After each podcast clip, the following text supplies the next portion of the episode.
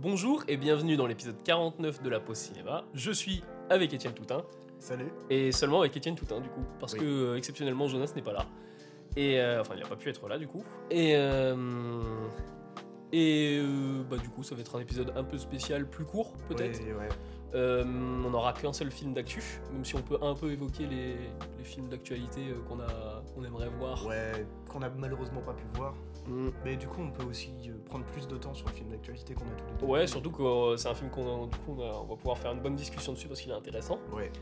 Et du coup, on va commencer par les petits films qu'on, les films qu'on n'a pas vus, mais que on va dire, on va dire nos attentes dessus, mais ce qu'on entend, moi ce que j'ai entendu sur certains films. Euh, D'abord, on va parler des Gardiens de la Galaxie 2, à la limite. Euh, Euh, trois, trois, trois. oui en plus. Euh, ouais. Je fais tout le temps le, le problème, la faute. Alors, moi, j'ai pas particulièrement d'avis parce que j'ai pas vu le 2. J'ai vu que le premier. J'avais bien aimé, mais sans plus. Et euh, de toute façon, je suis pas vraiment la cible Marvel. Enfin. Bah, on sait en général que Gardiens de la Galaxie c'est un peu le haut du panier de Marvel. mhm. En même temps, c'est pas très dur d'être le haut du panier de Marvel. Donc euh, bon. Mais euh, ouais, moi ça m'attire pas. En sens que de toute façon, euh, j'ai arrêté du coup. J'ai arrêté les Marvel, je suis en cure. Bah euh, ouais.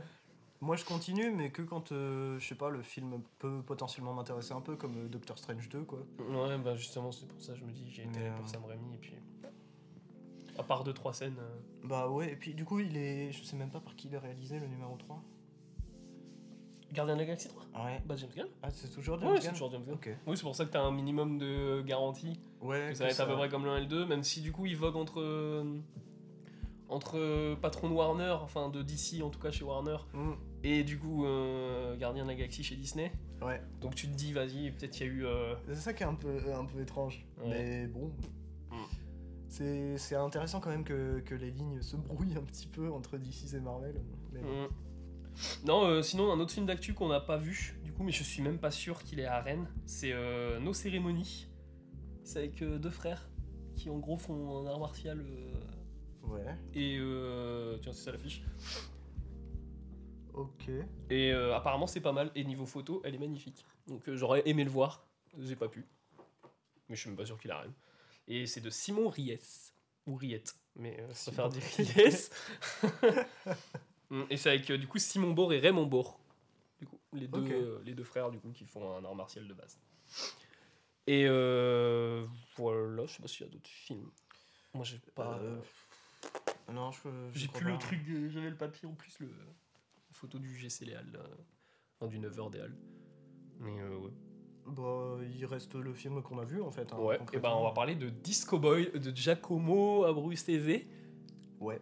Je crois que c'est ça, je sais pas, je sais euh. plus. En plus, j'avais la petite affiche quelque part. Mais. euh, Mais euh, je sais pas du tout comment le prononcer. Normalement c'est bien ça, ouais, c'est Gia- Giacomo Abruzzese. Euh, pour le résumer vite fait, Ouais. Euh, c'est Alexei en gros et son pote qui quittent euh, la Russie. C'est Mikal. Euh, il, il quitte la Biélorussie. Ouais, mais on va dire la Russie parce qu'on sait que la Biélorussie. Oui, façon, oui, c'est, en soi. ouais. C'est un fief de la Russie, hein, mais. Ouais, il quitte la Biélorussie. Euh, du coup, pour aller soi-disant euh, se rendre à un match, euh, du coup, de je sais pas quoi. Je Bah, pense que c'est un match biélorusse contre Pologne. Ouais, du coup, comme il se ça. retrouve en Pologne. Mm. Et, et au final, du coup, Alexei et son pote vont se barrer parce que leur objectif, c'est d'aller en France. Et par la suite, Alexei va s'engager dans la Légion et on va suivre, du coup, Alexei et en parallèle aussi des trucs qui se passent au Niger. mhm. Et euh, bah, du coup, vas-y, euh, ton premier. Euh, bah, film très étrange, je m'attendais pas du tout à ça. Enfin, je m'attendais à quelque chose d'assez qualitatif quand même, mais en fait, toute la promo du film est faite autour d'images qui sont très, très colorées, qui renvoient vraiment vers presque une esthétique à la refun.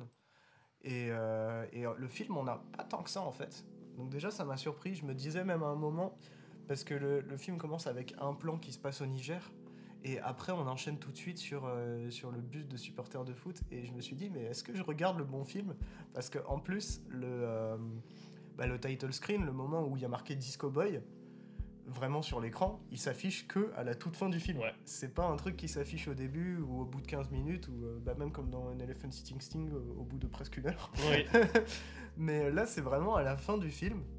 Et c'est super surprenant comme film, vraiment. C'est ça, ça évoque tellement de sujets différents et c'est très très très très beau, très bien réalisé. Il y a beaucoup d'idées euh, qui des fois je trouve marchent super bien ou d'autres fois marchent pas super bien, mais l'idée est tellement intéressante que c'est pas si grave.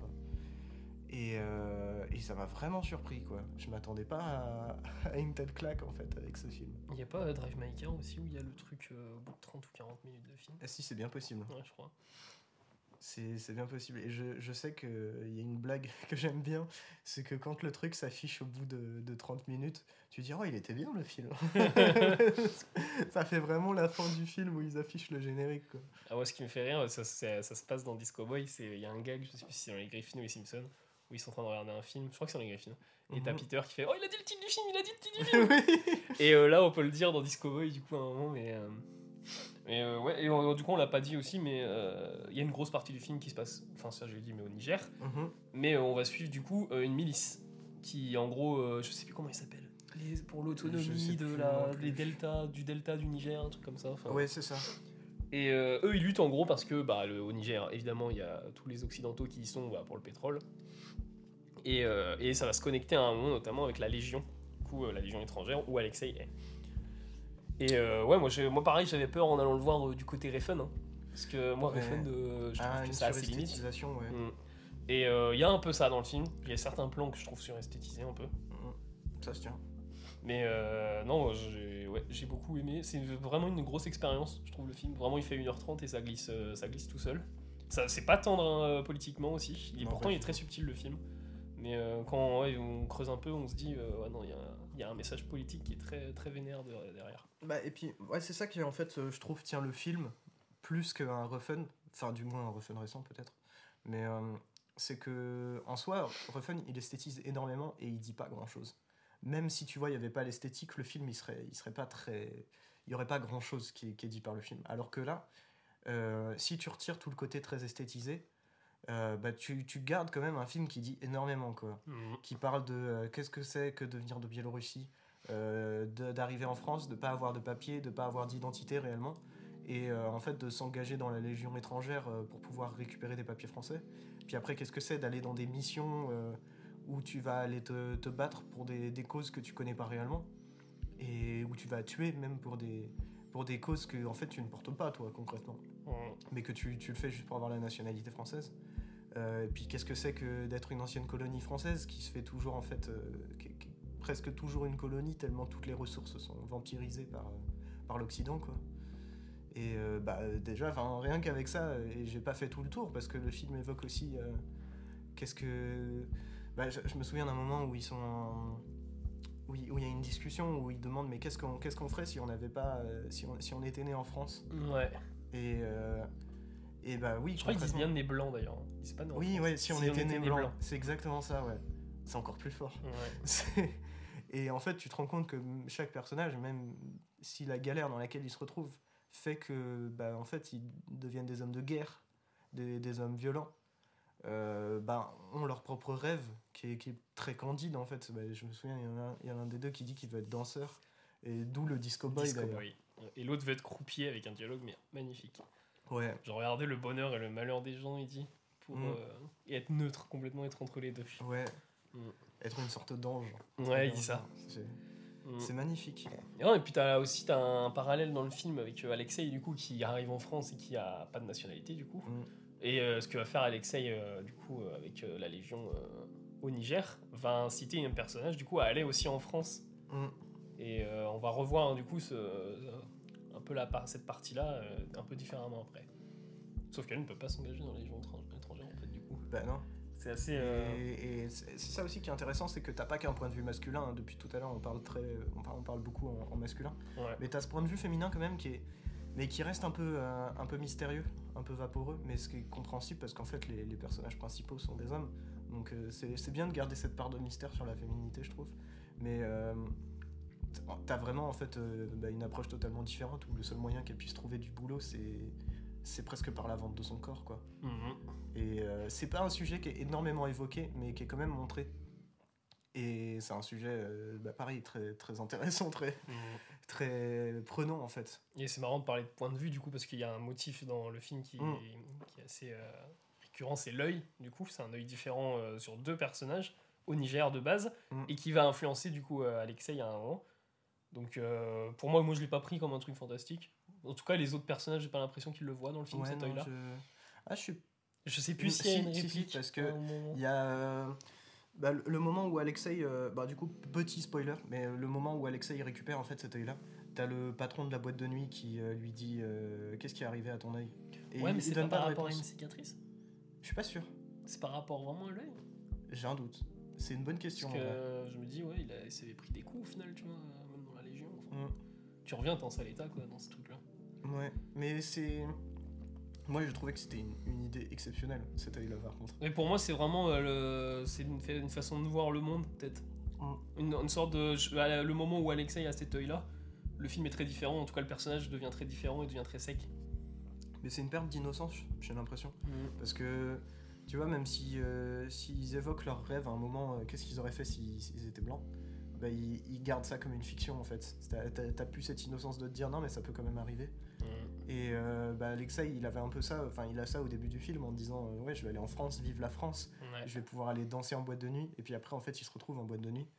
Et. euh, et bah non, pas vive la France. Mais d'ailleurs, il y a un truc. bon, il y a un truc- faudrait- je reverrai peut-être le film quand il sortira. Mais il y a le délire avec la jambe, le fait qu'il peut pas danser dans la première scène de boîte de nuit. Mhm. Et euh, il se touche la jambe à un moment quand il est avec, euh, avec le mec qui va l'engager dans la Légion, dans un bureau. Oui. Et il y a vraiment un plan où il, est sur, il met la main sur sa jambe. Oui, oui, Donc, mais ça, euh, c'est parce que. Enfin, moi, j'ai ressenti ce truc-là avec le mec de la Légion. En gros, il lui ment pendant toute la, la longueur du truc. Mm. Parce que, tu sais, il s'était blessé. On, on voit ça, à un moment, il, il s'extrait de l'eau et, euh, Ouais. et bah, déjà, il a perdu tous ses vêtements et il a une blessure à la jambe. Et euh, en fait, il, il lui, il lui ment continuellement pendant le truc. Enfin, quasiment. Il, lui- je pense qu'il il a des amis, il a de la famille. en- Oh oui, non, bah ça oui. Mais si, Si, il veut pas les, il veut pas les impliquer. et puis euh, on lui demande est-ce que tu as une blessure, est-ce que tu as une infirmité? Euh, Mhm. Non. Et ah, en fait si, j'en ai une à la jambe, mais si je le dis, vous allez pas me prendre.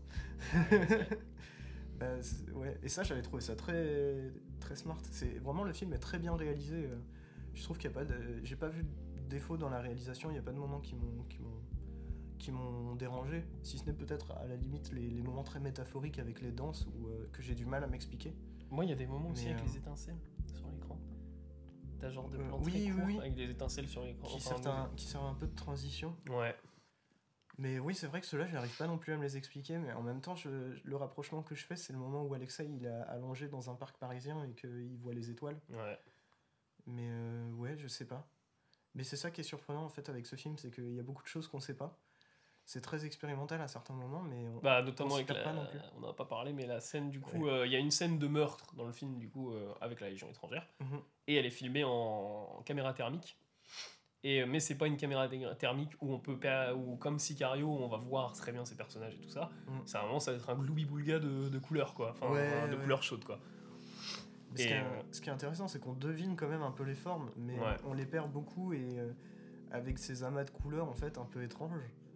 Et, et c'est- enfin, c'est c'est ça qui est surprenant quand je regardais le truc, c'est que je me disais ouais c'est osé de faire ça, c'est très expérimental, mais d'un autre côté on arrive quand même à comprendre l'histoire. Il y, a Mhm. quand même un truc. Et puis le fait de cacher la violence euh, derrière ça, c'est intéressant. Mais en termes visuels, oui, il y a vraiment des trucs qui tirent vers l'expérimental. Enfin, ça crée des formes, mais magnifiques, le truc. euh. Mm.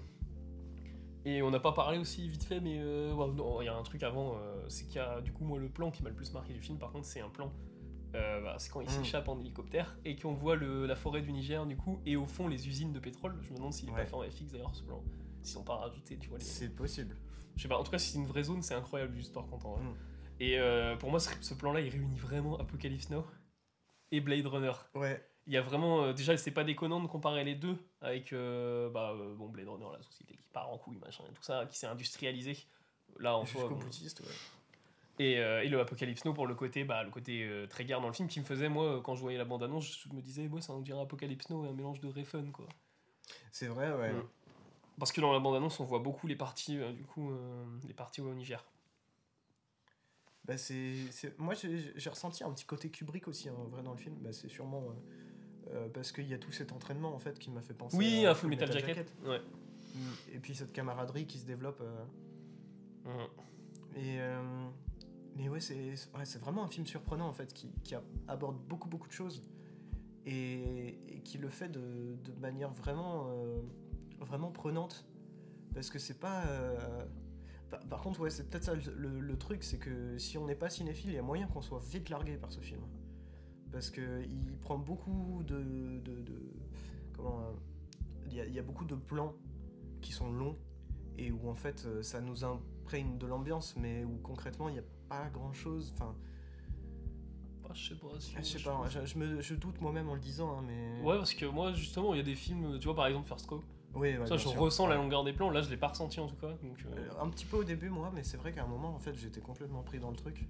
mm. Mais enfin, c'est un film qui est très peu dialogué, qui est, euh, mais qui est, qui- non, il est vraiment super intéressant, quoi. Faut- Ah oui, puis là, un truc qu'on n'a pas évoqué. Ce qui aide euh, justement, je pense à ça, Ouais. à le faire passer très bien le film, c'est la musique de Vitalik. Complètement. coup, Qui est un DJ. Toi, t'avais vu, c'était qui C'est un, Musicien. euh, c'est un producteur euh, d'EDM français et qui est, qui est très très talentueux parce que, enfin, moi je, je connaissais vite fait. Je pense que j'ai dû entendre une ou deux de ses musiques euh, avant sans trop capter le nom.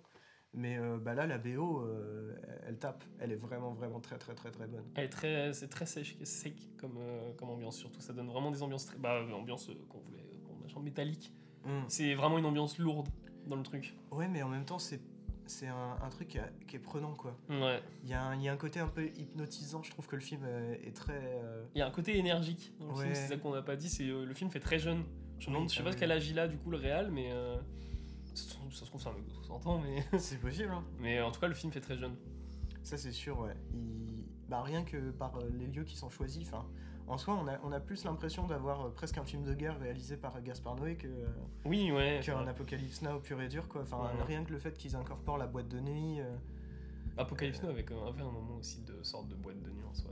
Il y a un peu ça aussi dans Full Metal Jacket, le moment où ils sont dans le village. euh, dans le bar et tout. Ouais. Ouais. Mais c'est intéressant parce que, enfin, tu vois, rien que. À l'époque, tu vois, c'était plus un bar ou un village, tout ça. Aujourd'hui, c'est la boîte de nuit avec des néons de couleur Mm. et où va y avoir une robe miroir qui est absolument magnifique. Oh oui, le costume est incroyable. Ah ouais, franchement, j'ai eu des frissons pendant ces plans-là où. euh, c'est c'est pour ça que cette idée vraiment visuelle de l'œil, euh, qui, qui est. Je sais plus de quelle couleur il est, mais il est presque de couleur de feu, de, de ce que je me souviens. Mm. Et qui transperce en fait vraiment l'image. Et C'est incroyable, c'est génial cette idée. C'est pour ça que le comparatif d'ailleurs avec Blade Runner est pas mal parce que C'est vrai, les yeux le- des réplicants. Les yeux des réplicants, ouais. Et le Blade Runner commence par un, un énorme plan de l'œil. Ouais, en plus. Le plan de l'œil qui se retrouve sur les paquets de clopes. Ouais. c'est vrai qu'on dirait vraiment le plan de. La prochaine fois que j'achèterai des clopes, demandez le plan avec Blade Runner. voilà. Mais euh, ouais, je sais pas si t'as. euh, Bah, je pense qu'on a parlé de tout ce dont on pouvait parler. Non, Si ce n'est que bah, aller voir le film. non et, faut, euh, faut foncer. et au moins écouter la BO parce que vraiment, elle est... si la BO vous plaît, allez voir le film. Parce que ça, ça vaut le coup, ça vaut vraiment le coup. Et c'est Mhm. une très très bonne surprise. Et d'ailleurs aussi, le film d'actu dont on n'avait pas parlé, euh, il est sorti il y a deux semaines, je crois, mais qui a l'air incroyable, c'est Noémie dit oui, Ok. qui est film québécois et qui a l'air insane, vraiment. C'est en gros, c'est une meuf qui va, qui va être emportée dans une histoire de d'escort girl. Enfin, Ok. Ah ouais. Et ça part vraiment dans un délire. euh, notamment, il y a un, on voit dans la bande-annonce, euh, il y a le motif du, euh, enfin, le oui qui revient très souvent dans le film et qui ne veut pas forcément. euh, Ouais, ouais, ouais. Enfin voilà, c'est. Ah, ça, peut être intéressant. Mhm. Et euh, du coup, on va passer aux petites actualités de Rennes, Mhm. sinon. Et bah, du coup, quand on vient de le dire, bon, il y a une séance encore pour, euh, pour Noémie Dioui. On n'a pas parlé aussi de Sur l'Adamant, qui est Ours Oui. d'Or à Berlin, du coup, documentaire euh, bah, sur l'Adamant, du coup, à Paris. Et puis du coup, il me semble que Disco Boy était... a gagné un truc. euh, Disco Boy, Ours d'Argent Ah, à à Berlin, Berlin, ouais. mais la dernière édition, du coup. Ouais. Là, l'Ours d'Or, bah non, c'est Ours d'Argent de cette année, du coup, peut-être, en fait. Ouais, je pense. Oui, parce que Berlin, euh, bah putain. Oh, j'aurais dû, avoir- j'aurais dû aller voir sur l'Adamant, j'aurais vu l'Ours Ouais, d'Or bah et l'Ours ouais. d'Argent. Euh, Blue Jean, qui a l'air très bon aussi. Et euh, sinon, toujours Mad God, qui est dispo à l'Arvor, qu'on incite à voir, et Boys Afraid. Voilà. Ouais, bien sûr. Et euh, sinon, dans les petites news, euh, vendredi 12 mai, il y a Soleil Vert Oh, de Richard Fleischer, avec. Charlton Heston. Mhm. Et, euh, et aussi, j'avais pas que Soleil Vert, évidemment. Le, le, la cerise sur le gâteau cybernétique, Metropolis de Fritz Mm. Lang à 19h le jeudi 11, donc le jour avant. Enchaîne Metropolis et Soleil Vert. Ça, ça, c'est c'est incroyable. C'est vrai qu'en fait, c'est la même. euh, Il y a un côté ressemblant entre les deux sur la thématique. Euh, oui, c'est vrai. société, Un peu dystopique, enfin. Je, je dirais que. euh, Ouais, non, c'est vrai. Non, oui, a C'est un- vrai, c'est vrai. peut-être que Metropolis, tu vois, montre plus la, la haute classe de la société. Ouais, Soleil Vert, Euh, oui, se concentre Alors plus que sur les- ouais, Soleil Vert, il- on, on la voit pas la haute classe et c'est ça qui, qui rend le truc encore plus Ouais. terrifiant. C'est qu'elle a, elle a pas de visage. Mhm. Et sinon, évidemment, on incite euh, fortement à aller voir Mad Max Fury Road le Mhm. mercredi 10. Et c'est en partenariat d'ailleurs avec les séances du lycée, machin. Ah ouais. Ouais. Bon, il sera en salle 1. Et euh, bon, je sais que les séances avec le lycée en général, c'est bordélique. Mm. Mais euh, là, euh, le son va être tellement fort, je pense qu'on les on les entendra. entend pas. on les entendra pas tellement ça va être Bah, le et puis le bordel. film est tellement bon qu'ils vont. Ils vont être captivés. Mon voisin Totoro aussi qui va passer à l'Arvor. Mhm. Je crois que c'est parce qu'il a une restauration, mais je suis pas sûr. Le dimanche 14 à oui, 11 c'est- Bah, je crois que c'est une restauration. Et à l'Arvor, il y aura aussi du coup Jeanne Dubarry. Ok. le soir de, de l'ouverture du festival de Cannes. Et ah, ça c'est nouveau. Ah oui, c'est pour les séances de la semaine prochaine. Faut que j'aille voir ça. Ça a l'air incroyable, l'exorciste du Vatican. Ah. c'est le mec qui a fait Overlord. Ça me dit rien du tout, Overlord, mais. Mhm. L'exorciste du Vatican. Ouais, mais Overlord, tu connais pas? C'est un truc avec des zombies nazis. Ok. Voilà. Et c'est produit par DJ Abrams. ah oui. C'est- Je suis sûr que t'as déjà vu l'affiche. C'est une affiche rouge avec un mec, euh, un zombie dessus. Enfin, très. euh, Je te montrerai l'affiche après. Ouais, bah ouais. Bon, sinon, recherche-le en attendant. Bah, j'ai pas monté. Ah merde. Euh, et je vois que d'ailleurs, il y a peut-être pas une avant-première, mais euh, la semaine prochaine, il y a le principal. J'ai vu la bande-annonce Mm, et ça a l'air ouais, cool. Il y a Roche Dizem, du coup, dans le rôle d'un directeur euh, qui a un gosse dans l'école et puis il se passe des trucs. Enfin, une histoire de tricherie et en même temps, il a l'air strict et sévère. Mm. Et juste, c'est un- pas un concept, mais c'est le genre de truc qui me donne envie d'aller voir un film. Ouais. C'est comme quand on te donne, par exemple, tu vois, Whiplash. Oui, ouais. tu te dis, ouais. quand tu vas te focal sur un personnage très haut, en, vraiment en couleur, tu vois, qui va, qui va te donner des, des scènes. Ah euh, ouais, je, je vois ce que tu vas dire. ouais. C'est vrai que ça, ça peut être intéressant, c'est intriguant du moins. Ouais, et il y a d'ailleurs il y a un truc que je savais pas aussi, un film d'action euh, chinois qui sort euh, au moment la semaine pro. La légende des demi-dieux. Ouais, c'est réalisé par euh, Kawai Kam et Donnie Yen. Donnie Yen, c'est l'acteur de Ip Man et qui joue dans John Wick ah 4. oui, Donc bon, pourquoi pas. Enfin, en fait, il y a plein de films la semaine Ah, ça prochaine. peut être bien. Mm. Et celui-là que je vais conseiller par contre le plus la semaine prochaine, du coup, c'est Warpony de Riley Keough. Et je l'ai plus l'autre. Ouais. Parce qu'en même temps, je connais que je connais Riley Keough dans les deux, mais pas l'autre. Mais euh, voilà, allez voir la bande-annonce, ça a l'air incroyable et ça sortira à l'Arvor. Et euh, je crois qu'on a fini pour le pâté, à part que bah, il y a eu les- Il était une fois le samouraï de Jean-Pierre Melville. Du coup, le 1er. euh, non, le 6 mai. Bah non, pas le 6 mai. Non, non, c'est bien le 1er juin. Le 1er juin, du coup. Et je vais faire un petit tour aussi pour le TNB. Au TNB, je crois qu'on a les, on Les a Ghibli. studios Ghibli qui. Ouais, on a un focus Ghibli avec euh, surtout mon voix. Mon, mon- mon. Euh, Princesse Mononoke. Et qui va aussi avoir euh, une séance du coup avec Jean-Baptiste Massuet pour présenter Mhm. Shadow of the Colossus. je suis curieux de savoir le lien entre les deux parce que j'ai Shadow of the Colossus. Bah, euh, c'est vrai que. Entre Princesse Mononoke et Shadow of the Col- En vrai, pourquoi pas hein. Mhm. Il va y avoir un focus Kelly Reichardt et Michelle Williams en trois films. Et il n'y aura pas First Co, je suis déçu. Hmm. Mais en même temps, First Co, il est passé je sais pas combien de fois là avant. Mais du coup, on verra Showing Up de Kelly Reichardt.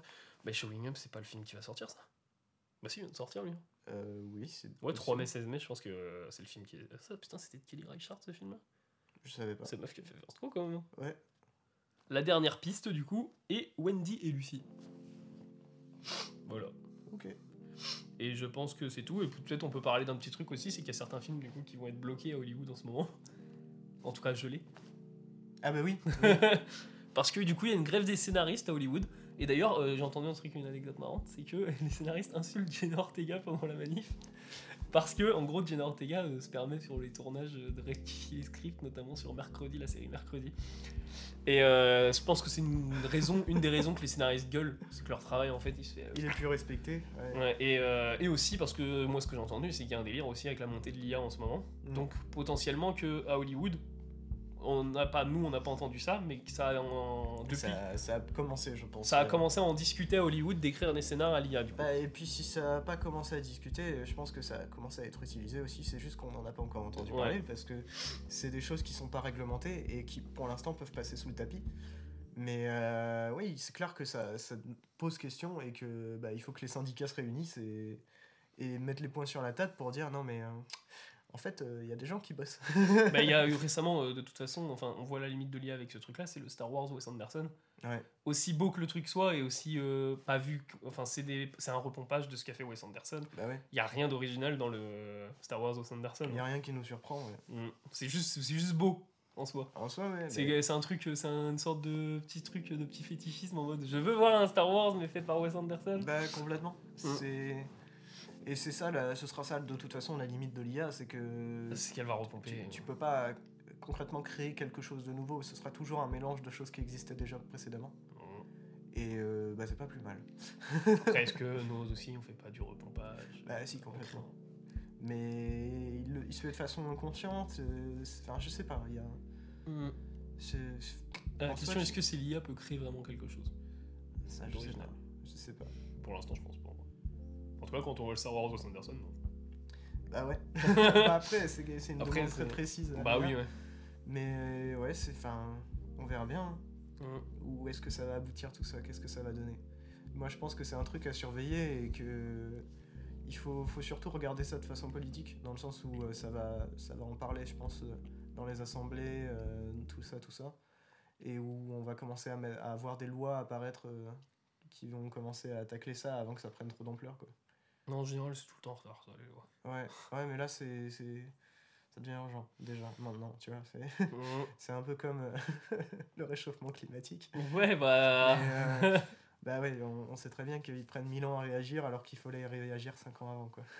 Mm, Mais ouais, le truc, euh, enfin, euh, les scénaristes, là, si l'IA, enfin, en tout cas, s'ils manifestent, les scénaristes, c'est peut-être c'est peut-être qu'on n'a pas entendu parler encore de ça, mais qu'à Hollywood, ça en discuter, en tout cas, de- d'utiliser le, les IA, quoi. Ouais. Et c'est vrai que ça va niquer. euh, bah, si tu te dis, euh, vas-y, c'est- l'IA peut me pondre un scénar en 5 minutes, même pas.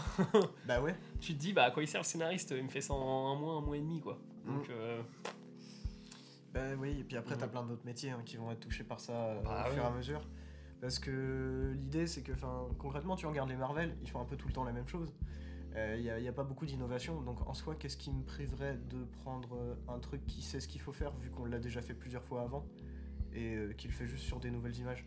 Enfin, il ira plus vite. tu me diras, chez Marvel, faut peut-être. De toute façon, il y a déjà une IA aux commandes chez Marvel, C'est Kevin. Feige. C'est. Kevin.feige. C'est vraiment.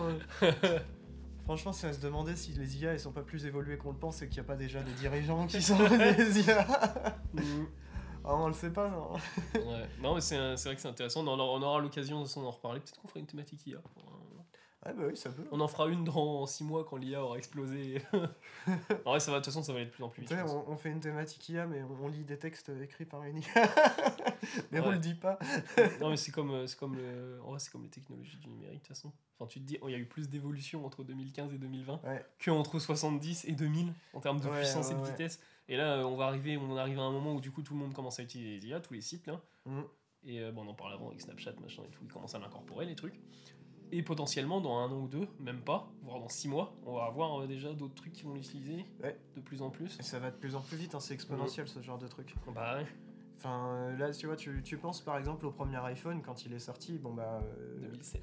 c'est 2007, 2006, c'est. je sais plus. ça, ça c'était de façon exponentielle, de plus en plus de personnes euh, en utilisaient, de plus en plus de, de marques créaient leur propre version d'un iPhone, d'un smartphone en fait. Et euh, bah, aujourd'hui, il n'y a plus beaucoup d'améliorations dans les smartphones. En soi, c'est presque juste du fignolage hein, ce qui change. Mais, euh, mais c'est un truc qui a pris une ampleur dingue en pff, allez, 2-3 ans, même pas. Et euh, même moins que ça en vrai, hein, presque. Et euh, bah, une IA, ça peut être la même chose. hein. Mais sauf que le truc, c'est que ça, ça a des répercussions sociétales immenses. Peut-être plus qu'un smartphone. Donc à voir. Mm. En tout cas, dans le cinéma, ça en aura. Ouais. Déjà, ça en a déjà eu un, puisque dans un festival, il y a eu un, un backlash en gros Bah, pour et- euh, un court métrage fait entièrement en IA du coup. Et puis en soi, tu, tu réfléchis, genre par exemple les développeurs de sites euh, internet. Donc en fait, les développeurs en général, euh, bah, développer des trucs, des fois, c'est tout le temps faire la même chose. Bah, du coup, si tu as une IA et que tu lui dis, tu peux me développer en HTML un bidule truc machin, bah l'IA, elle te le fait parce que c'est exactement comment le faire. du coup, c'est plein de métiers qui sautent. Enfin, c'est. C'est quelque chose qui, qui touche énormément de métiers et on ne on se rend pas encore compte à quel point. Quoi. C'est- Même tu vois, en soi, euh, euh, si tu as besoin d'une petite consultation chez le médecin, tu sais, tu lui dis bah, j'ai mal là, euh, c'est une qu'il- IA qui va te répondre. il connaît ton background, euh, il regarde un peu ton dossier, il voit à peu près ce qui se passe, bah, l'IA elle peut donner une première recommandation. Elle peut même dire non, t'as pas besoin d'aller voir le vrai médecin. Et derrière, t'as peut-être une prescription qui est faite. C'est possible, hein, c'est c'est un futur qu'elle patient aille- En espérant qu'elle aille pas sur euh, un site de merde, tu vois, genre euh, guérir mon cancer.com. Ouais, bah ouais. Mais en soi, euh, si tu lui balances tous les bouquins de médecine à l'intérieur, euh, tu sais, c'est un peu le truc de. euh, de, euh, si on pouvait absorber les livres et connaître tout de suite toutes leurs connaissances, bah une IA en fait elle fait ça. hein. C'est ça qui est flippant avec l'IA, c'est qu'elle a accès à internet et sur internet il y a absolument tout. Ouais. Bah, tellement que y a, pour le coup, il y a beaucoup de- d'expérimentations avec des IA qui ont été faites, où euh, je pense notamment aux IA qui ont été créées sur Twitter, qui sont super drôles, parce qu'en fait, euh, t'as des grosses entreprises qui ont créé une personnalité sous IA euh, sur Twitter, et euh, l'IA se nourrissait de ce que disaient les gens sur Twitter. Le pire truc à faire, Voilà. l'IA elle te répond de la merde, des Non mêmes. mais c'est ça, bah, en fait, au bout de, je, je sais même plus combien de temps, mais je crois que c'était pas si longtemps. Au bout de même pas un mois, l'IA, elle était devenue antisémite en fait. Donc voilà, c'est à prendre avec des pincettes hein, quand même, parce que le, le truc c'est que bah, l'IA se nourrit de son environnement et euh, ouais, c'est- intéressant, mais on, on sait pas encore ce que ça va donner quoi. C'est très incertain, mais euh, après, bon voilà quoi. Je pense que dans le cinéma, faut peut-être le prendre comme, euh, comme l'arrivée de la couleur ou l'arrivée du son. Dans le sens où, euh, bah ouais, ça peut peut-être totalement changer l'industrie cinématographique, mais peut-être que euh, ça va donner moins de place aux énormes studios hollywoodiens et plus de place à des, auteurs. à des auteurs indépendants. Après, est-ce que ça veut dire que bah, s'il y a une mort de l'industrie, du coup, il y a aussi une mort de la distribution et que ça devient une sorte d'art de niche, un peu comme la poésie, quoi? Bah, Je sais pas. Après, contrairement à l'IA, par contre, euh, la... le son a créé des métiers. Mm. Et la couleur, même, bah, on a créé aussi. Ouais, c'est vrai. Donc euh, là, quand l'IA, par contre, euh, ne crée rien en soi. Bah, Peut-être un ouais. conseiller en IA. et encore. C'est possible, hein. il y a déjà des gens qui font ça, qui font des tutoriels sur comment bien utiliser les IA, et à chaque fois je trouve ça mais complètement débile. Enfin, en soi, Bah c'est ouais. tellement peu compliqué que. euh, Est-ce que t'as vraiment besoin d'un Tu tuto demandes à l'IA directement Ah oui, c'est clair. comment t'utiliser? c'est clair. Elle va te ressortir le- les, les arguments du tuto, quoi. Enfin, Mm. enfin bon, c'est un sacré sujet et on on n'a pas encore toutes les cartes en main pour en discuter, mais déjà c'est. Bon, on aura l'occasion, euh, on aura en tout cas l'occasion d'en reparler. Et euh, d'ailleurs, il y a un truc que j'ai pas dit aussi. euh, on va revenir sur le pâté vite fait, Mhm. sur le pâté euh, le cinéma. Euh, je sais pas ce que c'est, mais c'est le prix de la vérité. Je l'ai vu tout à l'heure et je me suis dit ah mais tiens. Mhm. Et bah non, en fait, c'est pas ici. Bon, pas grave, je vais, je vais parler du coup de la fille d'Albino Rodrigue. Et ça, par contre, si, je crois que j'en ai entendu parler. Enfin, j'ai dû voir la bande-annonce. Bah, de Christine, oui, ça sort la semaine pro aussi. Ok, c'est Et on attend toujours les avant-premières de Cannes d'ailleurs. Ah oui, Mais il y a toujours pas, donc je suis en train de me demander si. et euh, on, on attend aussi euh, de savoir si. euh, parce qu'il y a une idée de rediffusion de 2001 l'Odyssée de l'espace, on attend de savoir Blade si, si ce sera à Rennes. Ah, mais c'est pour les 100 ans de la Warner, c'est pour ça qu'ils font ça. Ouais. Mm. Bah, ce serait chouette qu'il y ait des petites séances à Rennes. euh, Non, mais je pense que Warner mais- France, en gros, ils, vont, euh, ils proposent les films et c'est les pâtés ensuite qui vont sélectionner quel film ils passent. Ouais. 2001, ça va pas tirer grand monde. Ah. En tout cas, euh, je pense pas que Pathé s'imagine que 2001 ça va tirer grand monde. Je pense que moi, moi je pense que oui, il y a quand même une, euh, une vague de gens qui veulent voir 2001 en salle. Mais est-ce que ça va attirer le grand public euh, alors que Blade Runner, bon, t'as toute une génération Ouais. qui est déjà faite quoi. Blade Runner, c'est plus un. un, un, euh, comment, un, film sûr. Enfin, après, euh, d'un autre côté, tu te dis, euh, en vrai, tous les films de Kubrick, tu vois, c'est des, gros prises, c'est des grosses prises de risques, mais ça a toujours été des succès. Ah, pas Shining. Enfin, pas, Ouais, succès pas, pas, pas critique en tout cas. Oui, non, mais enfin. Je C'est ce, c'est ce que Kubrick disait, c'est que les producteurs prenaient des risques avec lui, mais qu'en fait, à chaque fois, il leur disait, non, non, vous prenez pas de risques. hein. Tous mes films ont été des succès. c'est génial. L'ego de l'homme. Et on a pas, je sais pas si on en avait parlé la semaine dernière, mais il y a Misanthrope, toujours au cinéma, qui a l'air très intéressant. Mhm. C'est de Damien Ziffron, qui Damien Ziffron, qui je crois est, euh, si- oui, c'est, bah oui, c'est oui, Damien Ziffron, c'est argentin, je pense comme nom. Ouais. Et il est euh, jury du Festival de Cannes. Ah ouais. Et on l'a pas dit d'ailleurs, mais euh, y a le, le jury a été annoncé. Et on a notamment du coup un Iranien qui ne peut pas venir. Génial. Tout se passe bien dans le monde. hein. Et euh, Denis Ménochet, Brie Larson, Paul Dano Euh, en acteur, Du Cournot. Julia Ducournau en réalisatrice. et aussi- j'ai pas les autres, il y a un prix Goncourt. Il y a. Oslo. Enfin, Ruben Oui, bah lui, président du jury, du coup, mais ça on le sait depuis. euh, Voilà. Enfin, du beau monde quand même. Mhm. Et euh, surtout pas mal de monde qui a bossé dans du cinéma de genre. Ce qui est quand même pas anodin. Enfin, Ouais. euh, Denis Ménochet, il est dans le dernier Ari Aster. Tu sais pourquoi il est dans Boys Afraid, Denis Ménochet? Non. Tu sais c'est quoi qu'il a le déclic pour Arrester C'était jusqu'à la garde. Ah ouais? Ouais, Bah, dans son rôle de père, euh, vraiment. euh, Je sais pas si tu l'as vu toi, juste Gallagher. Non, je crois pas. Bah, c'est un, Euh, faut le un- regarder, c'est un un, doute. c'est un gros thriller vraiment avec. euh, en fait, tu, première partie du film, tu te dis Denis Ménochet, oh, c'est un bon papa et tout. Ouais. Après, c'est- ça part couille. Mais c'est ça qui est intéressant. Mais même quand tu regardes Asbestas en soi, euh, c'est pas le.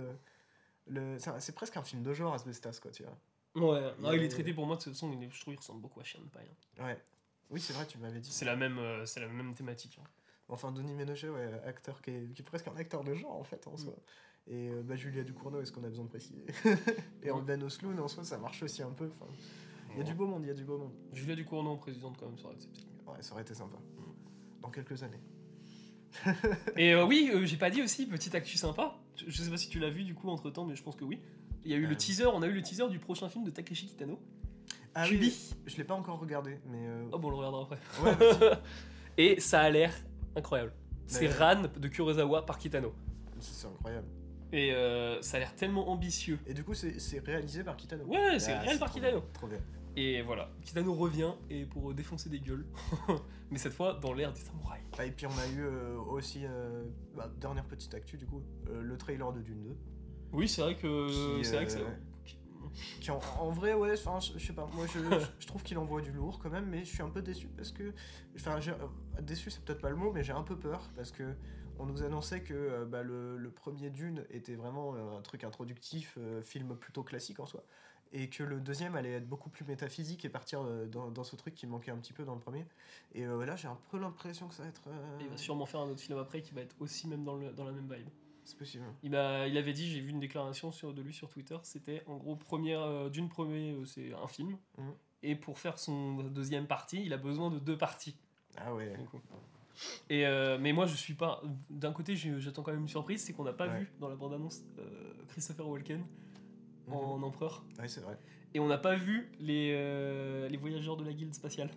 Ouais. Dans le Dune de Lynch, c'est des monstres abominables. Mais il manque plein de choses en fait dans, dans ce trailer et j'ai Ouais. l'impression qu'il s'est vraiment focalisé sur Arrakis dans le sens où on, on voit. euh, Ah, même c'est que des persos hein, dans le trailer. hein, de toute façon. ouais, c'est des- vraiment que pour montrer Florence Pugh les stars. c'est que, que des persos et énormément de désert. Ouais.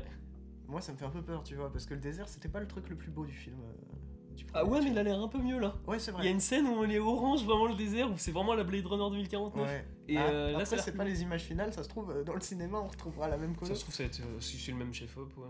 On sait pas, hein. On verra bien. Mais dans tous les cas, ça, ça intrigue, euh, mais moyennement. Enfin, pour ma part. Ouais, J'attends les voyages. Après, de toute façon, j'attendais le film, donc.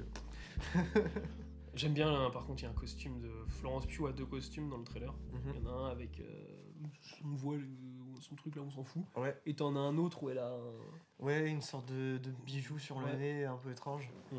Ouais, ça j'aime bien aussi. Niveau costume, j'ai aussi Austin Butler qui est. euh, Pourquoi il y a du noir et blanc dans le film d'ailleurs J'ai pas trop compris. Oui, ça c'est incroyable. Ouais. Non, ça par contre, moi je trouve ça génial. Ouais, mais c'est bizarre. Enfin, est-ce que c'est. On va retrouver les Harkonnen maintenant, ils vont être en noir et blanc? Mais moi j'aime bien cette idée de. Enfin, tu vois, on retrouve un petit peu ce que faisait Jodorowsky avec. euh, Avec chacune des planètes euh, qui était représentée par un groupe de musique et par une esthétique vraiment spéciale.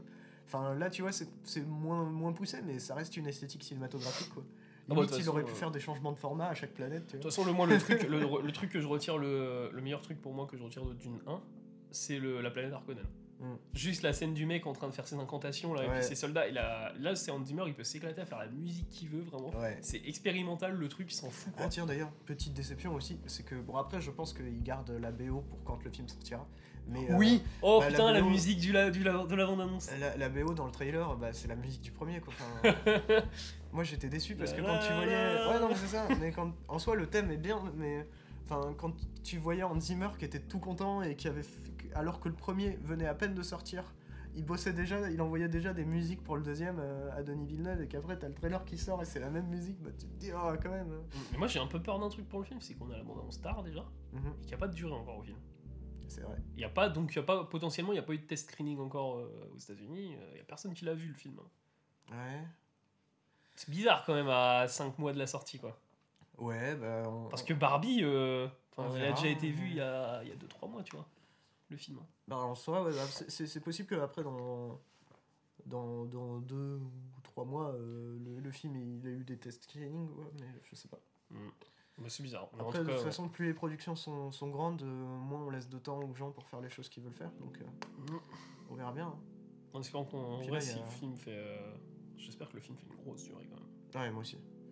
Bah, et puis qu'il explore vraiment, tu vois, ces, ces thématiques qui manquaient dans le premier, où en fait, bah, concrètement, dans le premier, on, on nous montre l'univers et les personnages, mais on nous pose pas vraiment de questions philosophiques ou de questions qui prennent vraiment la tête, où tu te dis, waouh, le film il a réfléchi. Tu vois, comme un Blade Runner, ou à la fin de- du premier Blade Runner, euh, ou même bah, du Blade Runner de Denis Villeneuve. Oh, en fait. même le, celui de Denis Villeneuve réfléchit encore plus. Euh, il, a, c'est- il approfondit le machin. c'est super poussé. Enfin, tu vois, rien que. Mm. Bah, je pense, pour le premier Blade Runner, le dialogue de fin du premier Blade Runner, euh, c'est c'est une scène qui est devenue tellement iconique, mais parce qu'elle raconte tellement de choses, elle est tellement belle. Et euh, bah, ça, ça m'a manqué, moi, dans, dans Dune 1. Donc euh, j'espère que Dune 2 pourra se rattraper dans, dans, dans ces idées-là. Et j'espère qu'il s'oriente vers ça, Denis Villeneuve. Après, Je pense, mais 1 avait pour objectif de rassurer Prod, rassurer le Je pense aussi, ouais. de faire avoir un blockbuster. Et Parce puis, que bon, quand, quand tu vois Denis Villeneuve, genre ces films, tu penses à. Enfin, je pense à Enemy, je pense à Ennemi, il Premier est Contact. très, très chiant au niveau vraiment euh, prise de tête et premier contact. Ouais, pour le coup. Premier contact, un peu moins, je trouve. Ouais, mais quand même. Mais quand y même, ouais, il y a un délire, bah, c'est le montage quoi, dans le premier contact. Et puis bah du coup le, le- le Blade Runner aussi. Enfin, je sais que Denis, il est très fort là-dedans, qui, qui, qui me fait poser plein de questions, qui me donne envie de revoir ses films pour essayer de mieux les comprendre. Et euh, bah d'une 1, euh, je l'ai vu plusieurs fois, mais il n'y avait pas tant que ça besoin quoi. C'était plus pour le kiff que je l'ai revu plutôt que parce que le film euh, me hantait quoi, tu vois. Je crois que j'ai jamais vu le style. J'ai un steelbook, j'ai jamais pris le CD. Ouais, voilà. J'ai acheté vraiment le steelbook parce qu'il était beau. Mais bon, ah, on- moi j'espère que voilà, il qu'il va pas devenir. c'est très très triste ce que je vais dire et je le pense pas. Enfin, ce serait vraiment très triste, mais qu'il va pas devenir un nouveau Nolan en fait et qu'il va pas se perdre euh, dans, dans ces trucs là au point de de en fait faire des, des fausses thématiques intelligentes. Parce que bon, il a eu beaucoup de films qui sont très intelligents et bah là pour l'instant, euh, on est en attente quoi. en vrai, je pense pas, je pense parce que même dans Dune 1, quand même, je retire des scènes iconiques. Des scènes Ouais, très, mais- euh, très Villeneuve en soi. Oui, c'est vrai. Mais euh, c'est vrai que pas tout, tu vois, mais. Mais euh, je, enfin, sais pas, c'est un, un film qui est si compliqué, quoi, du et, et qui manque un peu de réflexion, je trouve. Bon, après, c'est encore une fois, c'est un truc d'introduction, mais j'ai un peu peur pour le deuxième. Après, il a- s'il avait fait comme Blade Runner 49, tu regardes le film, il a flop. hein. Ouais, c'est vrai. Bon, voilà, au moins, il a le mérite d'avoir récupéré de l'argent. On espère, on espère en tout cas euh, que Christopher Walken a un costume incroyable. Ouais. J'attends le costume de Christopher Walken et j'attends les, les voyageurs de la guilde spatiale. Parce que Lynch les avait très bien représentés. Ouais. Voilà. Très, très bien. Et pour l'anecdote, du coup, c'est des guerriers mutants euh, qui ont muté par, euh, des, de- par l'épice. Du coup, Mm. voilà. Et on leur donne de l'épice pour qu'ils nous guident dans la galaxie. Mais du coup, je pense que voilà. On a fini. Ouais. Et ben, on va passer à la thématique. Et pour cette thématique, du coup, j'ai choisi Western Spaghetti. Chouette, j'avais faim. et qui n'est pas un plat du coup, mais euh, un type de western qui est arrivé après le western classique aux États-Unis, qui a été amené du coup par les Italiens majoritairement. Mm. Même si je suis sûr que c'est des westerns. Euh, bah t'as le. Alors je vais, enfin, je vais sortir peut-être un truc très raciste parce que je sais plus le mot. Le western Zapetti, Ah, c'est je crois. possible. C'est, je crois que c'est le western mais mexicain. Oui. C'est euh, non, c'est les westerns qui se passent au Mexique, en gros, qui se passent à la frontière. Oui, oui, oui. Et je sais plus si c'est Zapeto ou Zapetti. Mais, Ah, euh, ou Zapati, enfin. Mais Ah. Zapetti, je crois que c'est la marque de pâtes. Oui, sauce. Ouais, je sais plus. Je euh, sais plus, faudra rechercher. dans le genre, mais ouais. Mais t'as euh, El Chuncho, par exemple, Mhm. qui est un western qui se passe. euh, J'aime plus le nom du réel d'ailleurs, mais qui se passe à la frontière du Mexique et tout, qui va parler justement de la population mexicaine et de la population euh, sud-américaine. Quoi. Et moi, pour cette thématique, j'ai choisi un, par contre un pur western. Ouais. Quoique, pas vraiment conventionnel, parce qu'en soi, il est beaucoup moins sérieux que les westerns conventionnels. Ouais, et puis euh, par ces thématiques, il y a presque une fin du western en fait. Ouais, donc j'ai choisi Ou mon, fin d'une icône. mon nom et personne de Tonino Valeri. Déjà, bah, rien qu'avec le titre. Et euh, ouais, le titre en italien, je l'ai même plus d'ailleurs, c'est Il Signone Persone. Oui, mais enfin. enfin bref.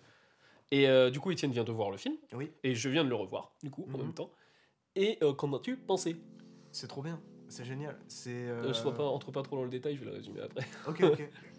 bah, euh, c'est moi, j'adore. bah, ma, ma cinéphilie s'est aussi développée par, par la vision d'en fait, de, de, de films jugés comme classiques absolus. Donc, bon, forcément, il y a Le Parrain, il y a 2000 ans, l'Odyssée de l'espace. Et il y a la trilogie du dollar, notamment avec Le Bon, la Brute et le Truand, qui bah, reste. Même si en vrai, aujourd'hui, je, je l'apprécie peut-être moins que d'autres westerns spaghetti que, que j'ai pu voir après, euh, ça, ça reste un film totalement iconique qui a mis en place tellement de choses. Et, euh, et bah, j'avais pas vu Mon nom et personne, où du coup Sergio Leone euh, a, a donné l'idée. Donc je C'est que- l'idée de base Ouais, euh, ou le un bout de scénario, enfin je sais pas. Et en vrai, ça se comprend parce qu'on aurait presque pu voir une quadrilogie euh, du dollar euh, avec à la fin un Clint Eastwood un peu vieilli qui passe le flambeau à, un- à un autre mais qui lui ne veut, veut être personne, tu vois. Il y a, y a un truc un peu beau de euh, d'avoir créé une légende et de l'éteindre. Et euh, bon, bah du coup, c'est pas le film qu'on a eu, mais on a, on a un film quand même qui résonne dans cette idée-là de. euh, de, en fait, ça, ça, ça représente beaucoup bah, qu'est-ce que c'est le western, mais aussi euh, qu'est-ce que, qu'est-ce que ça dit du cinéma, parce que en soi, c'est un peu un nouvel acteur qui fait face à un acteur euh, de hollywoodien classique et qui lui passe presque la torche, euh, mais Qui a déjà joué avec Sergio Leone. ouais, en plus. Parce que du coup, Henry Fonda avait joué le méchant dans. Il était, c'est l'homme à l'harmonica dans. Non Euh, Ah non, c'est pas l'homme à l'harmonica en fait. Non, non, non. Non, Henry Fonda joue bien, il était une fois dans l'Ouest. il, pas- il me semble, ouais. Bah, j'ai pas mon portable. Bah, Toujours pas. Je vais vérifier, mais continue du coup. Mais du coup, c'est vraiment un film euh, qui m'a surpris parce que. Bah, en vrai, les western spaghetti, ils ont beau à- avoir euh, cette réputation de, de prendre un peu le revers euh, de- du western classique euh, très sérieux, très héroïque. euh. Ah, et voilà quand même. C'est bien l'homme à l'harmonica du coup. Mais alors pourquoi j'ai cette. Ouais, moi je pensais à lui. Bah oui, moi aussi du coup, mais. Pourtant. Mais c'est dingue. Ouais, il y a deux hommes à l'harmonica. Je sais plus. Mais en tout cas, il y a bien. euh. Mais euh, voilà, du coup, le western spaghetti qui a, qui a un peu cette réputation de prendre un peu le revers du western classique. Qui lui va. C'est vraiment presque. C'est chevaleresque en fait, le western classique. hein, c'est vraiment. euh, Bah, c'est de toute façon euh, différence entre le western classique et spaghetti. C'est que dans un tas de la bolognaise. euh, Non. dans un, euh, c'est la gloire américaine, enfin la conquête de l'Ouest, tout ça. Ouais. Et dans le spaghetti, par contre, c'est en soi la conquête de l'Ouest est faite, Mm. en général. Et t'as le. C'est juste. comment on appelait ça? Je sais plus. Le bon terme, enfin la bonne expression. La loi de la jungle, en gros. Ouais, ouais. c'est la, loi- la loi du plus fort. La loi du plus fort. Voilà, dans le western spaghetti. Bah, et puis, euh, t'as presque un côté nihiliste, je trouve, dans les western spaghetti. Parce que dans, dans le classique, t'as as ce côté de on a une quête. Tu vois, c'est presque la quête du, du Graal, tu vois. Il y, a un- il y a un truc qui, qui mène les hommes euh, vers, vers quelque chose de beau, euh, une bonté, tout ça. Et euh, bah là, en fait, la quête, elle a déjà été faite. Il n'y a plus de conquête de l'Ouest à faire. Et tu te retrouves juste les mains dans les poches à avoir, fait, à avoir tué énormément de personnes et maintenant à devoir revenir à une civilisation. Et euh, ça montre vraiment bah, des.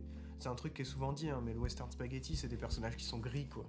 Ouais. Qui sont ni, méch- ni bons, ni mauvais. Et c'est pour ça, en vrai, il y a beaucoup d'ironie dans le bon, la brute et le truand. Parce qu'en fait, le bon, ça peut être n'importe quel des trois personnages, le truand aussi et la brute aussi. Game of Thrones est une fantasy spaghetti. Un petit peu. Il C'est vrai qu'il y a la loi du plus fort, Ouais, le- les personnages gris. bah ouais, ouais, carrément, Game of Thrones, c'est un peu un digne héritier du bon, la brute et le truand. Mais du coup, je vais résumer euh, vite fait euh, l'histoire du film. Enfin, même si ça va vite euh, être résumé. Ouais. Euh, ouais, on va commencer par. euh, du coup, on va suivre Henry Fonda, Mhm. qui va se faire euh, raser euh, la barbe. Mais euh, des gens, euh, du coup, remplacent le barbier et vont essayer de le tuer. Et évidemment, Henry Fonda, euh, cowboy euh, vétéran qu'il est, euh, ne se laisse pas faire. Et euh, va croiser sur sa route après Terence Hill, qui pêche un poisson. Oui. et, euh, et les deux vont parcourir un petit bout de chemin ensemble. Et Terence Hill va vouloir faire entrer, du coup, Henry Fonda dans la légende. Voilà, je sais pas comment le résumer autrement. Bah c'est ça, hein, c'est c'est un petit peu, il le présente, euh, mais c'est vraiment très marrant parce qu'en fait Hill il prend presque une place de réalisateur quoi. Oui, c'est vrai. il Mais a- même il a un, il a un côté très très, très surnaturel. Enfin, dans sa façon de se battre, euh, il y a des moments qui sont très cartoonesques. Euh, le fait qu'il arrête pas d'apparaître euh, à gauche à droite, tu sais pas comment. Le fait qu'il y ait le jeu de montage sur lui aussi. Ouais, Mm. Parce qu'à un moment, du coup, pour, euh, pour parler de la scène, parce que c'est assez intéressant, parce que le film est, très, est assez méta sur, euh, sur ses procédés techniques. Euh, Il y a un moment, du coup, où Terence Hill euh, dit euh, Ah, bah, à ce qui paraît, Jacques Beauregard, donc le personnage d'Henry Fonda, il peut dégainer trois fois enfin, sans que toi tu touches ton revolver. ouais. Et là, va y avoir un jeu de montage avec Terence Hill, du coup, qui va vraiment dégainer trois fois, mais c'est une répétition de trois fois, là, du coup, la même scène, en fait. Mm. Et euh, juste ça, déjà, enfin, c'est des trucs qu'on voit pas forcément dans les autres westerns, quoi. non, ce jeu-là. même pas du tout. Mm. Et je crois que c'est le seul personnage euh, qui a ce truc-là. Je euh, crois, ouais. de, de, de trucs cartoonesques, mais ça, ça rend le personnage encore plus surnaturel, je trouve. Il y a vraiment un côté de. Il devrait pas être dans cet univers, ce personnage. Mais c'est bah, c'est justement la nouvelle génération, je pense, qui. Ouais. Et, et d'un côté, tu vois, il se, il se mêle à l'ancienne pour, euh, pour lui donner une finalité. Mais c'est c'est- super intéressant, en fait. J'ai vraiment l'impression que tu vois, ce personnage, il représente euh, un peu un réalisateur ou. euh, Mm. Bah c'est, veulent, ouais, le, le fait qu'il veut, même il y a, on va en parler aussi, euh, bon, on peut même en parler maintenant. Le fait d'écrire l'histoire et de graver l'histoire en soi ou de Mhm. même de raconter un mensonge machin, ça a fait euh, beaucoup ref à Liberty Valance, Mhm. imprimer la, la légende en soi. Ouais, Et euh, et il y a un personnage qui s'appelle Valance dans le film. c'est vrai, ouais. Et euh, il y a énormément de rêves dans le film. Alors d'autres subtils, euh, Mhm. d'autres pas du tout. Euh, genre par exemple une rêve pas subtile, il y a une tombe à un moment. C'est d'ailleurs il y a la même. Ouais. Ça sort dans The Witcher 3 à un moment. Je, je sors ça parce que c'est la même rêve. Enfin c'est Ok. pas la même rêve mais c'est le même type de rêve. Enfin c'est le même style pour la faire en tout cas. C'est un cimetière dans l'extension de The Witcher 3 et tout ça. Mhm. Et sur les tombes, mec, t'as des trucs marqués genre euh, il guettait les étoiles, euh, commandant Picard, tu vois. Mhm. En référence à Star Trek. Oui, bah oui. Et, euh, et là, bah, sur la tombe, qu'est-ce qu'il y a écrit Ça me pas, quoi. Genre, c'est le même niveau que Under the Silver Lake qui mettait sur la tombe Hitchcock. Ouais. Et euh, Sam Peckinpah, du coup, qui a réalisé euh, Apportez-moi la tête d'Alfredo Garcia, Les Chiens de Paille ou, euh, ou La Horde Sauvage. Et euh, bah, La Horde Sauvage, d'ailleurs, on la voit dans le film. Mhm. Je sais pas si elle a vraiment vrai. existé, du coup, mais je sais qu'il y a beaucoup de films qui, qui la mettent. Bah, et puis, elle est vraiment nommée pareil. euh, Ouais, non, c'est reprendre des, des icônes déjà établies, en fait. Mhm. C'est presque un, un multiverse. Mais c'est une con... j'ai l'impression que c'est de le voir comme une conclusion Ouais. de ce qui a été fait dans le western, Mon nom et personne, en fait. ouais, bah ouais, ça se tient. Mhm. Et puis, à la fin, il tue la horde sauvage, il disparaît. Mhm. Et euh, même, je trouve que, tu vois, à la fin, euh, quand on voit Henri Fonda sur, euh, sur le bateau, on est presque. Enfin, on a complètement quitté l'imagerie du western. Il est pas du tout habillé en cow-boy, il est en train d'écrire avec ses petites lunettes, il est sur un bateau, on a l'impression de. On n'est plus dans un western sur ces plans-là. Mais parce que tout parce qu'il le dit lui-même, il reconnaît, il reconnaît plus le pays. Ouais. Justement, il reconnaît plus cette, euh, bah, cette période du Far West parce qu'on est en 1700 1890, Mm. donc fin du Far West et fin du western en fait de la, la période du western. quoi. Ouais, on entre dans. euh, Je sais pas comment dans un truc ça. qui ressemble plus à Gang of New York ou. Ouais, ouais, bah de, je sais pas comment ils appellent ça aux États-Unis, Je sais plus non plus. L'industrialisation. Ouais, c'est ça, c'est le début de toute façon, il en parle, euh, Henri Fonda le dit à un moment justement que ça s'industrialise, euh, et que tout le monde euh, arrive dans le Bah, pays. en, en soi, c'est le début euh, aussi de ce qui va lancer la guerre de sécession, les pères fondateurs, tout ça, tout ça. Le, le début d'une vraie histoire américaine en fait. Bah après, bon voilà, c'est forcément fondé sur des. Non, c'est avant ça. Ah ouais? Bah oui, c'est 1700 et quelques ça. Oh, bah je dis de la merde. C'est avant le western, non? Ah oui, parce que c'est bah dans l'Est.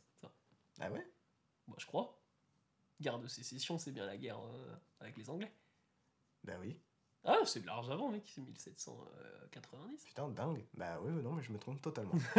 Comme quoi, je connais pas si bien l'histoire. Bah, le- en gros ce qui se passe à l'Est, puis ensuite bah, la conquête de l'Ouest, du coup, entre Ouais, mais 1790 et 1800. Je, je pense que je, con- je confonds et je mélange parce qu'il y a toujours ce truc de. euh, Enfin, les westerns se passent beaucoup bah, à l'ouest. Ouais.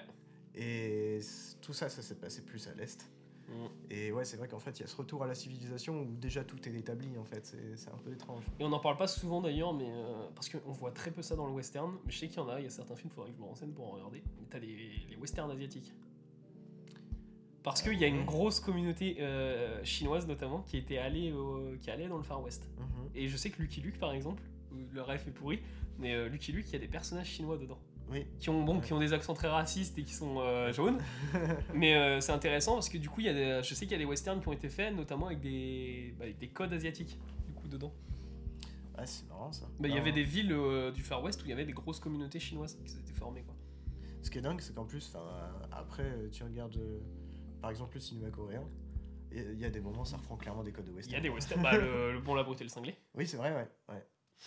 Bah, de Kim Ji-woon en plus qui sort, Oui, euh, ouais. qui sort Cop V à Cannes. Hors compète. Et euh, petite anecdote aussi pour rajouter un truc sur Terence Hill et son côté euh, marrant, c'est Mhm. que du coup Terence Hill a un resto à Paris. Oui, c'est vrai. Et on peut manger une glace aux haricots rouges là-bas. Que j'espère est cuit dans la, dans la cheminée d'une locomotive. Oui. mais ouais, le, non, le film, euh, on n'en a pas parlé aussi, mais il y a des décors et de la mise en scène qui est juste incroyable, notamment la scène euh, des miroirs. Oui, C'est super beau, même si c'est fait du coup avec des effets visuels, parce que quand il brise les miroirs, je me dis. ça, ça Ouais. on voit un petit peu que ouais, c'est Oui. pas du vrai miroir, mais en même temps, on Mhm. s'y attend. Parce que bon, en même temps, je suis pas sûr que ce soit possible, je sais pas comment les pièces sont pour qu'il y ait que des Terence Hill et deux mecs au milieu, Mais et qu'il y en a aucun qui est vrai, tu vois. Ouais, mais c'est c'est le. C'est marrant parce que les, les scènes avec des miroirs comme ça, c'est toujours un truc qui a fasciné au cinéma. Et, Mhm. euh, et moi, ça me fait penser un petit peu, parce que forcément, c'est une scène un peu d'action, même si là, elle est très, euh, très cartoonesque. Surtout que bah, on a les personnages qui sont sur un fond noir, donc on est vraiment dans un truc presque cartoon. Mais ça me fait penser plus récemment à dans John Wick euh, 2, je crois, où il y a toute cette scène dans les miroirs, dans une salle où il y a des miroirs de partout, et où je me suis toujours demandé, mais comment ils ont filmé ça? C'est- incroyable. Bah t'avais euh, le moi là, c'est- la- le plan le plus connu de miroir euh, cas, qui me reste le plus en tête c'est celui de Citizen Kane. Euh, C'est Orson Welles qui marche et puis t'as les miroirs infinis derrière. Oui, Mm. oui, c'est vrai, c'est vrai, ça c'est génial aussi. Ah c'est bah, symboliquement c'est super beau ce plan. Enfin les miroirs en général de toute façon dans le cinéma ils sont euh, maintenant peut-être c'est plus utilisé pour être stylé Ouais. mais euh, Bah rien que par euh, tu sais, le, le fameux plan de euh, t'as un couple euh, devant leur miroir en train de se brosser les dents et euh, la caméra elle est entre les deux mais du coup elle se voit pas parce qu'il y a un faux mur mhm. enfin bon ok c'est bon on a compris mais le truc avec ces plans là c'est que tu te demandes même pas comment est-ce qu'ils les ont filmés enfin genre je sais pas c'est devenu tellement naturel que ouais. c'est même plus plus- impressionnant quoi plus facile numériquement des trucs comme ça. Ouais, c'est- pas compliqué Mhm. surtout avec l'IA aujourd'hui nous et la conquête de l'IA Mais euh, voilà, je sais pas si.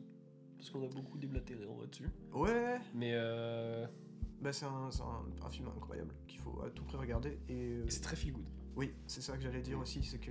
Ah, on n'a pas parlé de la musique Ouais, bah, Mais en même temps, c'est une telle évidence. C'est une telle évidence. Mais que- il y a quand même, et, euh, vraiment, pour moi, il y a ma musique préférée, tout western confondu dedans, Mm. c'est euh, La Horde Sauvage. Mm. Du coup, avec la reprise en plus des. euh, de, de, de- de Flight of the Bumblebee, mais du coup, c'est la. Non, c'est pas ça du tout. Non, c'est, euh, euh, la, la- La chevauchée des des Valkyries Valkyries, pas du Bumblebee. C'est autre chose. Et c'est aussi une musique classique. Et euh, là, les musiques des New Morricone sont incroyables. Et le thème aussi, vous l'avez forcément, je pense, entendu. Bah, si, vous êtes, si vous aimez Mm. JDG, vous avez entendu en fond Oui. déjà le thème de, de Mon nom et personne. Et euh, dans les musiques, il y a aussi beaucoup de, de reprises de, de, de choses qu'il a fait, qu'il que- qu'il a fait précédemment dans, la trilogie du dollar. Oui. Enfin, si c'est pas une reprise exacte, c'est vraiment les mêmes sonorités. Mais c'est beaucoup de références euh, dans Mon nom et personne. Et ça, ça veut dire beaucoup, quoi. C'est vraiment, ouais, je pense, c'est un, c'est un peu le film somme euh, de, de la période de, de western spaghetti en soi. hein. C'est c'est le, le western spaghetti euh, qui termina les western spaghetti C'est pour ça que j'ai jamais voulu aller voir le 2, enfin la suite de Mon nom et personne, parce que je me dis, Ouais. mais qu'est-ce que tu peux faire après? Surtout bah, que je suis pas sûr que ce soit Tonino Valéry du coup derrière. Pas sûr. Donc euh, pas aller le voir. Mais euh, voilà, il y a une suite. Faut le savoir. Avec Miu Miu, je crois en plus. Ah ouais? Oui, le- c'est qui joue dans Je ne verrai, je verrai toujours vos visages récemment. Waouh Purée, ça c'est incroyable. hein. Ouais, donc, des fois il y a des trucs random vraiment qui se passent. Et... Tu vois, quand, euh, quand je vois ça, je me dis, bah, j'ai de l'espoir. Peut-être que euh, les acteurs euh, qui ont commencé leur carrière chez Marvel, euh, dans quelques années, euh, c'est- je sais pas. En général, ils commencent pas leur carrière chez Marvel. Non, ils mais rejoignent enfin- plus Marvel. Enfin, je me dis, euh, il y aura bien un moment où ce sera terminé cette affaire. Ouais. ça donne de l'espoir. oui, c'est vrai qu'on l'évoquait, mais euh, la fin, euh, Mon nom est personne pour la fin du western, ça donne vraiment envie de, de faire un, un film, de se demander s'il n'y a pas des films du coup qui vont faire une, euh, la même chose pour le genre du super-héros. Ouais. Bah, c'est possible. En soit, tu pourrais reprendre de la structure narrative euh, et les idées de Mon nom et personne et les incorporer dans un monde de super-héros. Mhm. Mais le truc qui est dingue, c'est que ça a presque déjà été fait. Enfin, euh, et même avant que, que, que Marvel ou DC prennent une, une telle place, en fait. Je pense même. euh, bon, après, ça, ça reste très différent, mais quand tu penses par exemple à Megamind. Non, j'ai pas vu. Ah ouais Non, c'est Ah le bah. mec qui ressemblait aux avatars, mais avec Ouais, un gros- ouais. une grosse tête. Ouais, c'est un film DreamWorks, mais enfin, en soi, t'as déjà une. euh, dans ce film-là, t'as une déstructuration de ce que c'est que, que le méchant de super-héros, de ce que c'est que le gentil de super-héros. Et euh, bon, après, la, la- la fin vaut ce qu'elle vaut, hein, mais. Mais il y a, il y a quand même un truc de. En fait, c'est déjà des codes qui, qui sont établis depuis tellement longtemps, le super-héros et le super-vilain, que enfin, on peut déjà les déconstruire. et que c'est un peu dingue que dans les films, ils le fassent aussi peu. Surtout les films à gros budget, quoi. Ouais. Ouais, mais ne parlons pas de choses qui fâchent. Ouais, non. On pourra pas, tiens, pourquoi semaine prochaine on fait pas ça, un sur cracher, crash à Marvel pendant 10 minutes Non, on va pas le faire. Ça ferait des vues en plus. Mais d'ailleurs, euh, ouais, on n'a pas parlé aussi, mais il y a une estimation de recettes de Spider-Man Into the Spider-Verse 2 ouais. qui est à 85 millions au premier week-end. Oh. C'est énorme. Mais Comment ils font des estimations de recettes Je sais pas du tout, c'est en fonction de la pub qu'ils ont fait, je pense. Ouais, du nombre d'entrées qu'ils prévoient en salle aux avant-premières. Ouais, ok. Il demande à ChatGPT combien, combien on va faire d'argent? Oh, ça vaut pas le coup, ChatGPT a dit non. bah, le truc, c'est qu'aussi, euh, c'est comme les sondages, tu vois. C'est euh, auto. euh, auto-influencé. Enfin, Ouais, bah ouais. En faisant un sondage, tu vois, tu t'influences déjà le, le vote des gens et puis euh, ce qui va respecter le sondage au final. Bah ouais. Et en te disant, ah bah lui il a une estimation de but de box-office à ce point-là, bah, c'est que tout le monde va aller le voir, je vais aller le voir aussi. Ça, ça se voit surtout, je trouve, euh, quand t'as des sondages politiques qui sortent au moment des élections. Et que, comme par hasard, euh, chaque parti a un petit peu son sondage, quoi. Ils ont pas. ils- Ouais, c'est c'est comme par hasard. Enfin bon, je pense que. À moins que je trouve quelque chose, mais je ne pense pas. euh, je, je vous recommande d'aller voir Mon nom et personne. Je trouve que c'est génial. Mhm. Et euh, regardez-le en français. Oh ouais, ouais. Le- Même s'il vient pas, le, ça, le, comment ils appellent, les synchro labiales sont pas parfaites. Ouais. Mais bon, c'est un film d'époque. Mais, euh, truc, hein. Et les voix sont très bien. Et il y a des voix des fois qui font vraiment, enfin, qui voient du terroir quoi. Ouais, le gamin au début même. Oui, Dis Et- pas j'ai- j'aime trop le, euh, Le vieux. Le vieux, oui, mais aussi le, le, le mec. Le mec dans le salon. le mec dans le saloon, ouais. Il est caché où? Oui, et on en a pas parlé, on en a pas parlé d'ailleurs, mais il y a, si vous voulez un excellent jeu à boire qui n'est jamais fait en soirée, euh, regardez mon nom et personne, Ah vous ouais. aurez des idées. Va falloir investir dans un revolver, mais. En vrai, je suis sûr que t'as- moyen d'orienter le jeu différemment, tu vois. Ah, c'est possible. Mais euh, dans le fait que le, dans, en tout cas, le jeu est assez stylé. alors, Hmm, il est bien construit ce jeu-là en tout cas. ouais. Je sais pas s'il était vraiment joué du coup en western, dans le Far West. Je sais pas, hein, c'est. Ça devait, pa- ça devait péter les couilles au barman, enfin au mec du salon. quand même. Bah, et puis, Il surtout, perd des verres. euh, suffit qu'il y, a il y a un mec qui a un peu trop bu et qui commence à tirer à côté du verre sur quelqu'un. Bah normalement, je crois que dans les salons, de toute façon, c'était proscrit les armes. Donc, euh, Ouais, je pense. Bah, j'espère en vrai. Mhm. Sauf pour ceux qui payent euh, sous le comptoir. enfin bon, mon nom et personne, c'est génial. C'est faut, Mhm. faut à tout prix voir Donc, ça. euh, ouais, foncez. Et puis bah vu qu'on est sur une thématique euh, western spaghetti, bien sûr il faut aller voir euh, euh, bah, les- ceux de Sergio Leone. Enfin, Sergio Corbucci, Sergio Oui. Leone, euh, Damiano Damiani. Ah, c'est lui El Tuncho, je crois. ah c'est Il y possible. a moyen Ouais, peut-être. Bon, enfin le grand silence, le bon la brute et le truand. euh, il était une fois dans l'Ouest. La, la trilogie du dollar. Ouais, bah ouais. Les, les- il était une fois la Révolution. Oui. Bah et puis tant qu'à faire. hein. Il était une fois les États-Unis, enfin l'Amérique. ouais, mais ouais, bah, bah, pour le coup, tu vois, c'est pour ça que je Ouais. trouve que l'héritage du film de, de western est vraiment le gangster. C'est vrai. Parce qu'il était une fois en Amérique, au final, bah, Sergio Leone, tu vois, Bah de ouais. base, il est très ancré dans le western. Et il est quand même passé, il a conclu sa trilogie sur ça. C'est quand même intéressant, ouais. Et même quand tu vois les affranchis, moi je trouve qu'il y a des scènes vraiment qui font très western dans les affranchis. Bah, Et puis c'est c'est une évolution directe aussi des personnages. Enfin, en soi, les, les descendants des, des cow-boys qui se tiraient dessus dans le Far West, bah, c'est peut-être les mafieux de, Ouais. euh, dans, dans, les- dans la ville de New York, quoi, tu vois. Bah même t'as le t'as cette scène là par exemple dans Les Affranchis où euh, Joe Pesci à un moment euh, il se fout de la gueule de Ray Liotta et puis il fait euh, tu rigoles à cause de quoi là? Ouais, Et Je me dis c'est une scène qui ah, passerait en vrai, western. Enfin, et ensuite il sort son flingue tu vois et puis vas-y il bute euh, enfin il tire dans le pied d'un mec. euh. Mais de toute façon, ça, ce qui a concentré les, les western spaghetti, c'est ces, personnages qui sont ni bons ni mauvais et qui en fait sont attachants aussi dans le fait que que ils sont pas du tout parfaits. Mhm. Et ils reconnaissent eux-mêmes leurs propres défauts et ils en jouent. Enfin, il y, a un- il y a un truc comme ça du, de l'anti-héros en fait. Et euh, bah, c'est complètement la même chose avec ces, ces films de western, euh, de, de western, de. Et Le c'est pour ça que c'est nul. Films de super-héros. Suivre un super-héros trop bon, c'est trop chiant. Bah, et puis même quand, euh, quand, bon, quand un super-héros a des défauts, généralement c'est pas des défauts euh, horribles. C'est genre. euh, C'est genre, euh, oh, j'ai été, euh, je suis raccroché au téléphone. Ouais. Oh mon dieu. Ah vraiment c'est- triste. hein. Enfin, Donnez des vrais défauts à un super-héros, mettez-les dans des vraies euh, situations où il n'y a pas de bon choix et il faut qu'ils fassent un choix euh, moral par leur propre éthique et qu'ils l'assument. Là, ce sera intéressant. Mais euh, bon, euh, si c'est genre, ouais, est-ce que, enfin, je sais pas, je sauve une ville de 1000 habitants ou est-ce que je sauve une personne? Oh là là, c'est difficile parce que cette personne-là, je Je l'aime vraiment beaucoup. enfin, s'il te plaît. C'est- bah, il mérite des, des- des vrais débats philosophiques qui sont plus élevés que le truc de euh, est-ce que tu, tu tires le levier du train pour écraser une personne plutôt que cinq? Bon, enfin bon, c'est un sujet pour une autre fois. Mhm. Mais je pense qu'on a fini du coup. Mhm. On conclut sur le western. Mhm. comme on conclut l'épisode. Oui, bah oui. Et ben, du coup, on se retrouve la semaine prochaine pour un épisode spécial. Ouais. Qu'on pense, en 50. gros, on pense pour l'instant qu'on sait même pas en fait. On sait même pas. Mais euh, ça fait un petit anniversaire déjà de la pause cinéma. Ouais. On est en retard de deux semaines, je crois. Du coup, Ouais, une de, semaine de- de- de deux semaines, mais bon, c'est pas bien grave. Mais euh, on pourra parler peut-être des films, euh, notamment des tops.